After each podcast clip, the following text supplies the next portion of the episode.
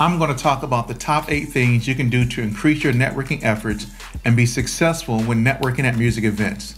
Let's get it.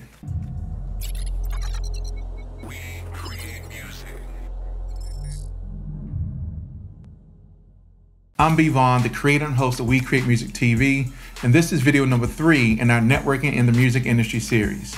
Most of the information provided within the pre event planning segment carries over to during the event segments. It is now time to implement all of these techniques from developing your personal brand and elevator pitch to asking your purposeful questions. So, in this segment, I want to cover some of the do's that will help you maneuver effectively, maximize networking opportunities, and most of all, help you stay professional. So here's a list of do's that I think are important to focus on. Do's that will help you achieve your overall desired outcomes. All right, let's look at the first do. Be intentional. So intention is defined as an act or instance of determining mentally upon some action or result.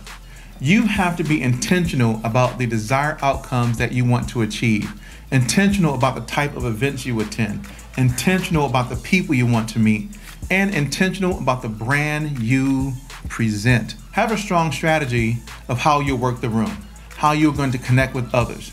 Don't spam the audience with your business cards like you're throwing up dollar bills in a music video. Don't let all of your pre planning go to waste. Wait for the right moments to connect with your identified key people. So while I was attending an event, I intentionally connected with a famous producer for Dr. Dre, Kendrick Lamar, Beyonce, etc. So I waited until the masses dispersed, and then I made my approach. We had a great conversation about life, music, and uh, I mean, essentially, how we both might be related to Dennis Edwards, the lead singer of The Temptations. You have to know when it is the right time to approach someone. You also have to be intentional to make that connection because if I had just joined the masses and handed him my beat CD, like, hey, look at me, I'm a producer, you know, I may have never made the connection on that level that I did. So you have to be intentional. I talked about clarity before. You have to be very clear on what your intentions are and your outcomes are when you are networking. Number two, be yourself. I'm gonna say that again. Be yourself. The world we live in today is filled with people who are either trying to be someone else or pretending to be someone that they're not. There are too many copycats being manufactured. The reality is that there's only one unique you. There is no one on this planet like you. Be proud of who you are and walk in that. Don't try to be someone else that you're not and put up a facade. People can tell. People know when you're trying to be something that you're not. What you need to do is combine your personality with professionalism while engaging with other people. It definitely goes a long way, believe me. Trust me. Being yourself will take you further than trying to be someone that you're not. I was having lunch during the A3C event here in Atlanta some years ago with a music executive and his son. It was a great conversation with great company and great food. I mean, we chatted for about an hour or so then headed back to the event. I later received a text from this music executive thanking me for showing his son that there are genuine, real people within this music industry and that it was good for him to see someone just being themselves. Nobody likes a facade. Nobody likes when somebody else is putting up a front, pretending to be something that they're not. Just be you. Right? I've talked about this many times in our branding from music creator series and on our interview segments. Please be yourself. That will take you further than you can imagine. People know the authentic you. So just be who you were created to be. Number three, reinforce your brand. Whether you're attending a formal business networking event, a music conference, or just want to meet someone for coffee, present your brand as much as possible. Maybe you have a polo shirt or a t shirt right, with your brand logo on it that looks appropriate that you can wear out in public. Maybe you have a series of hats with your logo on it that you wear. I mean, I know we have our We Create Music TV hats, but maybe you're, you know, you have your laptop and maybe your laptop case has your logo on it, or maybe you have your brand logo as your screensaver on your laptop. You should be representing your brand wherever you go no matter what. Now, I'm not saying that you got to get dressed up like you're at an anime convention, but you do want to make people aware of your brand. Now, this section is not focused on brand marketing at all, as there are many things that go into that. I mean, when you really think about brand marketing, I mean, you're getting into brand colors, brand statements, identifiable brands, etc. And we're not really talking about all of that. I'm just talking about making sure your brand is noticeable, that your brand is everywhere. So you need to consistently reinforce your brand making sure that your message is communicating. This is super important. It should be consistent, focused, and once again, intentional. Now, before we proceed any further, I want you to take a moment to subscribe to our channel as it helps us to rank higher and make this type of content more available to other music creators like yourself. All right, let's move on to number four. Initiate the conversation, right? So my fourth do.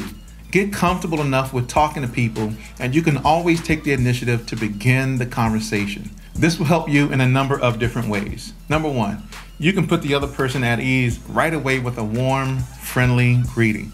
Always consider your elevator pitch during this as well. Number two, obviously you get to meet more people by striking up conversations. And number three, it shows that you took personal interest in them. Don't be afraid to approach a person. That's one of the main points of attending network events, right? Approach people who are shy or standing alone. If you're at, you know, a formal conference or networking event, do not ignore people who are sitting by themselves or eating or standing alone. They might very well be extremely important to your music career. Not everyone with influence is comfortable at events. Shoot, most people at music events are introverts anyway. I'm a super extrovert, so I'm always talking to somebody. If you make them comfortable, they will open up and help you in every way that they can. Also, never eat alone. Sit next to someone or with people you don't know and introduce yourself. You never know where it is going to lead you. Now, I know I'm giving you a lot of personal experience because, I mean, when it comes down to it, I know networking. I go to a lot of events. Well, pre-COVID, went to a lot of events. Now I remember attending the ASCAP Music Expo in LA in 2016, and I was in line to go see Timbaland speak. Now, if you were at the 2016 ASCAP, you know that this was one of the most anticipated segments of this event. And I was standing behind a guy named Lionel. You know, and I just struck up a conversation with him while we waited. I always tell people you never know who you're going to meet. Turns out, man, that this guy has produced for countless indie artists. He has commercially released over 200 of his own albums of which is his own original music. 200 albums, right? Wow. His discipline and creativity have garnered him over 400 IMDb credits and over 2 million plays on Spotify. So don't be afraid to initiate the conversation. You never know who you're going to meet. And then you never know how that's going to pay off, you know, in the future because the guy that I told you about that I met at a, a music event and I just waited until he spoke to everybody and then I had a chance to speak with him privately. There was focus. And so I also had focus as part of our conversation on music production panel as well as Lionel Cohen. And so by me networking with them and building that relationship with them, it had fruit which led to the conversation on music production. So don't be afraid to initiate the conversation. Number five, request a meeting.